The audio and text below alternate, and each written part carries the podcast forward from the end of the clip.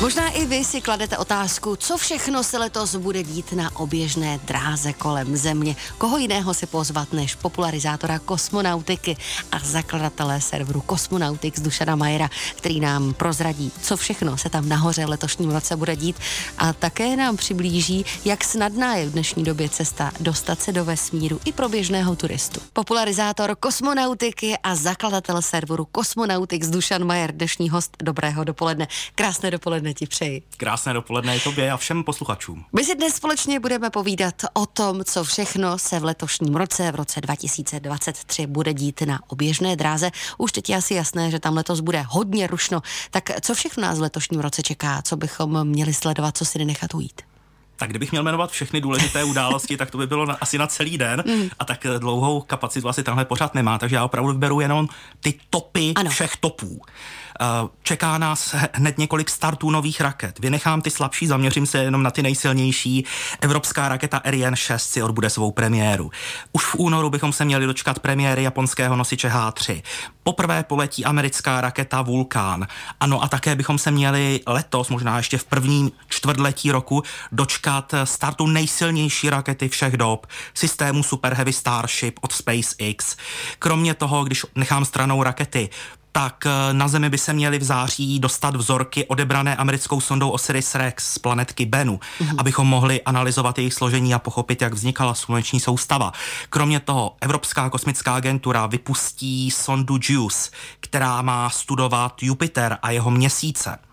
Eh, kromě toho je tam celá řada dalších misí. Rusko se pokusí přistát na měsíci se svojí sondou Luna 25, která už svým názvem odkazuje na jeden z nejúspěšnějších sovětských eh, kosmonautických projektů, tedy projekt Luna. Eh, čeká nás to opravdu hodně. V pilotované kosmonautice bychom se měli dočkat první pilotované mise kosmické lodi Starliner od firmy Boeing, která mm. dopraví astronauty na Mezinárodní kosmickou stanici těch eh, věcí je opravdu hodně a to jsem tady vybral pouze některé, ale ještě jednu událost jsem si uvědomil, že jsem neřekl. Americká sonda Psyche by se měla vydat na svou misi. Ta bude proskoumávat planetku, která je úplně jiná než všechny dosavadní světy, které jsme studovali. Není totiž tvořená ani kamenem, ani ledem.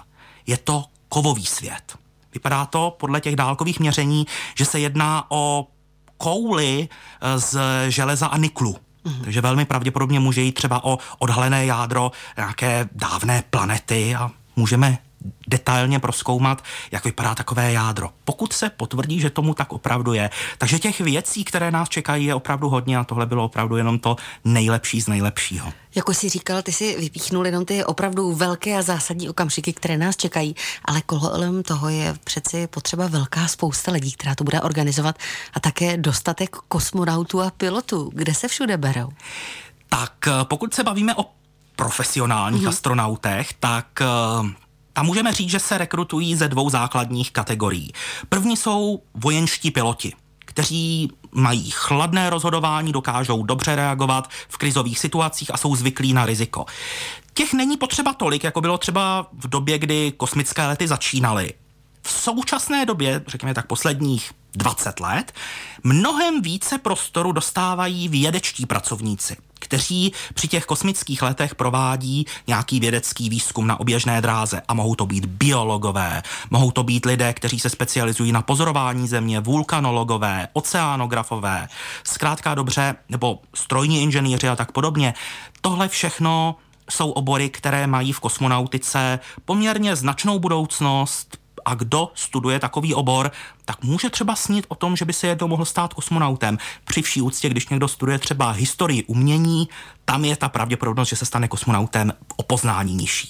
Nicméně kosmonautem se možná nestanete, ale můžete se stát vesmírným turistou. Co všechno pro to musíte udělat, i to vám dnes prozradíme. Ani k stáru Jaroslav Uhlíř, hostem Dobrého dopoledne, je dnes popularizátor kosmonautiky Dušan Majer. Do vesmíru se chystá například letos hned několik kosmických turistů, kteří dokonce mají v plánu podniknout první amatérský výstup do volného kosmického prostoru.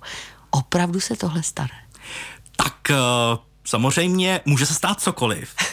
může, může, můžou nastat odklady, může nastat zrušení mm. projektu, ale pokud půjde všechno tak, jak má, tak opravdu ještě v první polovině letošního roku by měla odstartovat mise Polaris Dawn, v rámci které poletí v kosmické lodi Crew Dragon od SpaceX čtyři lidé, na oběžnou dráhu Země a ta kabina bude v jedné fázi úplně celá odtlakovaná, čili z celé kabiny se stane přechodová komora. Ti lidé budou mít na sobě pochopitelně oblečené ano. skafandry v té době a vyzkouší si něco, co zatím bylo přisouzeno pouze profesionálům, a to je právě ten výstup do volného kosmického prostoru. No a kromě toho ještě tahle ta mise si připíše jeden rekord, protože zatím ještě žádná pilotovaná kosmická loď nebyla na oběžné dráze kolem Země ve větší výšce. Uhum. Tahle mise má letět do výšky 14 kilometrů nad Zemi. Samozřejmě, když lidé letěli v rámci programu Apollo k měsíci, tak letěli řádově dál, ale to už nebyla oběžná dráha Země. Byla dráha uniková od Země směrem k měsíci, ale pokud bychom brali vyloženě oběžnou dráhu kolem Země, tak těch 14 kilometrů bude rekord. Jak moc je to nebezpečné a jak vůbec funguje tahle vesmírná turistika ve smyslu, jak se dostanu na tu loď, abych se tomu opravdu podívala? Tak eh, nebezpečné to určitě je. Hmm. Eh, byť eh, v poslední době naštěstí, teda už dlouhé roky, se kosmonautice vyhýbají nějaké fatální nehody, tak eh, k tomu, aby kosmická mise uspěla, tak musí klapnout milion věcí a jedna. A stačí, aby se jedna jediná pokazila a může to skončit katastrofálně. Takže nikdy nebudeme schopni říct, že, to, že je to stoprocentně bezpečné. Ostatně ani auta, kterých jezdí mnohem víc, taky nejsou stoprocentně bezpečná. No a jak se dostat do takové kosmické lodi, to je složitější. Konkrétně teda u mise Polaris Dawn, tam za všechno může americký podnikatel Jared Isaacman, kterého možná posluchači budou znát z roku 2021 on zaplatil taky let kosmické lodi Crew Dragon na misi Inspiration 4, na kterou nabral tři amatéry, kteří s ním letěli na oběžnou dráhu. Uh-huh. A jemu se to zalíbilo a teď si to chce zopakovat. Takže eh, ten výběr posádky byl spíše na něm, ale pokud bychom se bavili o kosmické turistice obecně, ano. tak tam má možnost prakticky kdokoliv i z posluchačů, jenom je to o penězích. A těch peněz není potřeba zrovna málo. To znamená, že nemusím projít žádnou zdravotní prohlídkou, jestli jsem v pořádku. Stačí jenom, když mám na kontě dostatek financí? Takhle úplně to zase nefunguje. Vyloženě pokud by někdo měl nějakou zdravotní trably, která by mu vyloženě bránila v tom letu, tak by asi mu ty peníze byly vráceny, ale můžu třeba zmínit eh, právě v rámci té mise Inspiration 4, která proběhla v roce 2021, tak letěla Hayley Arseno, mm-hmm. která um, jako první člověk eh, měla na oběžné dráze uh, implantát v noze takže nebyla stoprocentně zdravá. Nebyl to takový ten typický Superman, ano. jak si představíme astronauta, stoprocentní zdravý, dokonalý, nejdokonalější z dokonalých. Tak je vidět, že drobná zdravotní indispozice není překážkou jsou i různé druhy letů, nebo je to jenom ten kolem oběžné dráhy, který si můžu vybrat? Ptát se na to budu už za pár minut. Zůstávejte s námi. Před pár minutami jsme v dopoledním rozhovoru s popularizátorem kosmonautiky Dušanem Majerem otevřeli otázku vesmír, vesmírné turistiky. Já si to představuji tak, že do budoucna si otevřu katalog, vyberu si, jaký let se mi líbí, kolik to bude stát a poletím. Ale jaké jsou vůbec v současné době možnosti a typy těch letů tam nahoru do vesmíru? Tak už teď je to mnohem lepší, než to bylo třeba před 20-30 lety, kdy kosmická turistika třeba před těmi 30 lety byla mm. skutečně nějakou uh, sci-fi vizí. Začneme od toho nejlevnějšího. Mě co... pak zajímá určitě ta cena toho nejlevnějšího. Nejlevnějšího dával záměrně do uvozovek, protože i ano. tak se bavíme o nižších stovkách tisíc amerických dolarů. Mm. Bavíme se zhruba tak o dvoustech tisících dolarech. Tak to je, eh, říká se tomu suborbitální skok, ano. naloží vás do rakety, do kabiny, raketa odstartuje a letí jenom nahoru. Vystoupáte do výšky 100 kilometrů, což je mezinárodně uznávaná hranice, kde začíná kosmický prostor. Pár desítek sekund poletujete po kabině, užíváte si stav mikrogravitace, pak se zase připnete zpátky a prakticky 10 minut po startu přistáváte na padácích kousek od místa, kde jste odstartovali. Ale pár set tisíc dolarů to chce. Teď se posuneme ano. o krůček výš. Letíme už na oběžnou dráhu. To znamená, že ten let netrvá pár minut, ale třeba i několik dní. Mluvil jsem tady o té misi Inspiration 4. Ta trvala tři dny. Ti lidé byli celou dobu na oběžné dráze a poletovali v kabině. Tam už je to v řádu desítek milionů mm-hmm. amerických dolarů. No a pak je tady taková, řekněme, nejvyšší kategorie v současné době, a to je let na Mezinárodní kosmickou stanici. Protože tam, kromě toho, že si zaplatíte ten taxík, který vás tam doveze, tedy tu kosmickou mm. loď, tak musíte ještě platit za využívání služeb Mezinárodní kosmické stanice. Systémy podpory života, komunikace, jídlo, pití a tak dále. Tak tam už se klidně můžeme dostat někam k 50 milionům amerických dolarů za pobyt, klidně i víc. No a samozřejmě do budoucna se sní zatím jenom o tom, že by jednou turisté mohli letět třeba na měsíc, ať už na povrch nebo na oběžnou dráhu, ale to je zatím pořád ještě daleko. Ale já jsem na začátku téhle odpovědi říkal, že před 30 lety byl i ten nejlevnější turistický let do výšky 100 kilometrů jenom nějaké sci-fi. Tak kdo ví, kde budeme za 30 let? Třeba za těch 30 let už se běžně bude třeba létat na měsíc na dovolenou. I pro to... běžné lidi. Zní to velmi zajímavě, může se ale cokoliv zvrtnout. Co se stane v případě, že tam ti lidé musí zůstat déle? Je na tohle právě tahle cestovní vesmírná agentura taky připravena? Uh, záleží vždycky na konkrétní misi. Pokud se bavíme o té o tom suborbitálním mm-hmm. skoku, tak tam je to jednoduchý.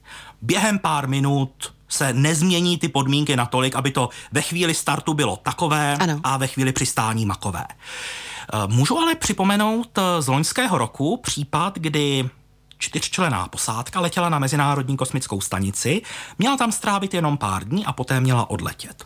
Nakonec si ten pobyt téměř zdvojnásobili, prodloužili skoro o týden, protože v přistávací oblasti bylo špatné počasí tak zůstali na Mezinárodní kosmické stanici a museli to tam nějakým způsobem přetrpět. Museli si užívat ty pohledy na zem, zem, zemský povrch z výšky nějakých 400 kilometrů. A nakonec teda, důležitá věc, je to nestálo nic navíc, protože oni sami si to neprodloužili z vlastní vůle, byla, byly to vnější podmínky, které jim znemožnily návrat. Dnešním hostem dobrého dopoledne je popularizátor kosmonautiky Dušan Majer. Povídáme si o vesmírné turistice. Máme krátce po půl dvanácté, jste s Českým rozhlasem Vysočená, možná i vy začínáte kontrolovat svůj rodinný rozpočet. Jestli si náhodou neuděláte výlet, třeba nějaký ten suborbitální let, samostatně letící kosmickou loď na oběžnou dráhu, kde můžete být pasažerem, a nebo třeba absolvovat let na Mezinárodní kosmickou stanici. To všechno je možné. Podrobnosti nám o tom řekl Dušan Majer. Přeci jenom mě zajímá jedna zásadní věc. Ten put sebezáchovy, jestli člověk, když letí tam nahoru a pak zpátky, jestli vůbec máme šanci si to užít, jestli se víc nebojíme o ten život, než abychom si užívali ty zážitky. Já si myslím, že tohle je asi hodně individuální a každý, kdo chce letět na oběžnou dráhu, tak uh, s tím musí počítat, uh-huh. že je s tím spojené určité riziko. Ostatně i když přecházíme přes přechod, tak nás může srazit auto. Nic není stoprocentní. Ale kdo se přihlásí na takovouhle misi, tak s tím musí dopředu počítat. V, samozřejmě musí podstoupit určitý výcvik, jak se zachovat při eh, výjimečných situacích, ale to riziko tam bude vždycky. A ti lidé s tím musí počítat už od začátku, musí s tím být smíření. Další věc, kosmonauti, profesionálové se třeba i roky připravují na nějaký ten let. A já si teď představím toho vesmírného turistu, který za měsíc může někam letět po nějakém krátkém výcviku. Je to v pořádku takhle, jak to říkám, nebo je to mnohem komplikovanější? tak ten výcvik i těch amatérů trvá delší dobu. Uh-huh. U mhm. těch suborbitálních skoků ano. ne, to je jenom skok na pár minut. No, já bych se možná vrátila k tomu mm-hmm. suborbitálnímu skoku, kdy ty si popisoval ten stav bez tíže, kdy lidé si tak jako lítají volně v prostoru a pak přijde ten okamžik, mm-hmm. kdy se mají zapnout, ale co když to nestihnou? Tak uh, zase, to se trénuje. To se trénuje, ano. takže a firma, která to provozuje, tak se snaží dělat ty systémy pro zacvaknutí co nejjednodušší, lidově řečeno blbůvzdorné, aby to fungovalo, i když je někdo uh, třeba rozrušený ano, a bojí že... se, aby to nefungovalo, že by to třeba nefungovalo. Uh, není to zas až tak nebezpečný, že by to třeba při, i kdyby se nezapnuli, mm-hmm. takže by je to ohrozilo na životě, to ne. Třeba by měli jenom nějakou bouli nebo modřinu, ale je to taková pojistka. Mm-hmm. To znamená, ještě se vraťme k tomu výcviku těch profíků a těch mm. amatérů. Ty jsi tedy říkal, že pár měsíců musí přeci jenom absolvovat, než se někam mm. tam nahoru podívají. Pro, nějako, pro nějaký extrémní případy by se něco pokazilo, hlavně když se letí na oběžnou dráhu, mm-hmm. může se aktivovat záchranný systém, může ta kosmická loď přistát někde mimo vytýčenou oblast a pak ti lidé musí mít třeba nějaké zkušenosti s tím, jak se z té kosmické lodi dostat, eh, jak přežít v divočině, jak vzdorovat přetížení, proto se to trénuje třeba na centrifugách eh, v letadle, které letí po parabolické dráze, tak zase si navykají trošičku na ten stav eh, bez tíže, aby pak nebyli překvapení, až, až je to zastihne. U těch misí, které letí třeba na oběžnou dráhu, to už to byla Inspiration 4 nebo Polaris Dawn, tak ty posádky mají často různé stmelovací pobyty kdy si vyzkouší třeba výst, společný výstup na Kilimanjaro nebo na mm-hmm. nějakou takovouhle horu, aby si vyzkoušeli nepohodlí, aby si vyzkoušeli, jak to v tom týmu funguje, že se na sebe mohou spolehnout, aby se tam vytvořili ty vztahy pochopitelně, když eh, se vybere šest lidí, kteří letí jenom na ten suborbitální ano. skok, tak tam se na to takové uh, důrazy nekladou, ale přece jenom ta oběžná dráha už je někde jinde. Tak my tedy opouštíme svět té vesmírné turistiky, možná pro vás teď červíček, že o tom opravdu vážně začnete uvažovat. A za chvíli se budeme povídat o vesmírném teleskopu Jamesa Weba, který zachytil planetu, co všechno o ní zatím víme. A bude na ní možný život, i na to se zeptám dnešního dopoledního hosta. V dopolední vysílání Českého rozhlasu vysočená skupina Depeche Mode. Dnešním hostem je popularizátor kosmonautiky Dušan Majer. Já jsem slibovala, že se zaměříme trošku víc na vesmírný teleskop Jamesa Weba, který nedávno zachytil planetu, která leží v soustavě vzdálené asi 41 světelných let. Co všechno to pro nás znamená, co to může přinést za nové poznatky? Já bych začal třeba tím, že je to vůbec první exoplaneta, jak se planety mimo sluneční mm-hmm. soustavu nazývají, kterou Webův teleskop objevil. On není tady kvůli tomu, aby jenom hledal exoplanety, on má samozřejmě mnohem více úkolů, ale je to takový hezký milník, že se mu daří i v této oblasti. Ta planeta má troš, troš, trošku krkolomné označení LHS 475b. Je, podle těch dat, která máme k dispozici, je to kamenný svět, to znamená, není to žádná plyná planeta, jako třeba Jupiter, ale kamenná planeta, podobně jako Merkur, Venuše, Země nebo Mars. A zajímavé je, že ona má velmi podobnou velikost jako naše Země. Uhum. Ona má zhruba jenom 99% naší velikosti, takže kdybychom je postavili vedle sebe, tak čistě jenom podle velikosti bychom asi nedokázali rozlišit, která je která. Rozdíl je ale v tom, že tahle ta planeta obíhá velice blízko své mateřské hvězdy a jeden oběh jí trvá pouze dva pozemské dny. Uhum. Takže eh, velmi odlišné od našich 365. To znamená, byl by tam možný život.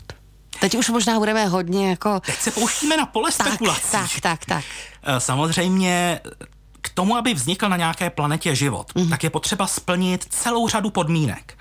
A jedním z nich je třeba to, aby na povrchu té planety byla teplota umožňující přítomnost vody v kapalném skupenství. Což teda vzhledem k tomu, jak je ta planeta blízko, není úplně optimální. Pravda, ta hvězda, kolem které obíhá, není to hvězda typu našeho slunce, je to červený trpaslík. To znamená hvězda, která září mnohem méně. Ale stejně, i kdyby ta planeta dostávala optimální dávku slunečního záření, to znamená, nebyla ani moc blízko, ani moc daleko, aby se voda vypařila nebo stůhla na led, tak pořád jenom ta teplota sama o sobě nestačí. My potřebujeme, aby tam byla příhodná atmosféra, aby třeba tam bylo nějaké magnetické pole, které by tu planetu chránilo před nabitými částicemi z té hvězdy. Celá řada dalších faktorů musí být splněná, nějaké biogenní prvky, ze kterých jsou pak ty živé organismy složeny. Takže všechny tyhle ty parametry, aby se sešly na jednom místě, to už musí být hodně velká náhoda. Takže zatím je příliš brzy na to hovořit o tom, jestli zrovna na téhle konkrétní exoplanetě může existovat život, ale rozhodně myslím si, že tahle exoplaneta se zařadí do katalogů a vědci je třeba i pomocí nějakých, nějakých budoucích mm. observatoří budou pozorovat, aby nazbírali další informace. Dnešním hostem dobrého dopoledne byl popularizátor kosmonautiky Dušan Majer, který nám přiblížil, jak funguje mimo jiné i vesmírná turistika, která bude určitě velkým lákadlem, ale vy Dušana Majera můžete slyšet i dnes dnes, krátce před 13. hodinou, protože ty budeš komentovat start čeho, prosím? Bude startovat Falcon 9, raketa firmy SpaceX, která bude vynášet navigační družici systému GPS. Startuje se ve 13.10 a náš živě a česky komentovaný přenos začíná o čtvrt hodiny dříve, to znamená ve 12.55 na YouTube Kosmonautixu. Takže můžete plynule pokračovat v tématu vesmíru. Dušana, ještě jednou moc děkuji, ať se daří a těším se zase příště tady u nás naslyšenou. Já děkuji za pozvání a přeju krásný den tobě i všem posluchačům.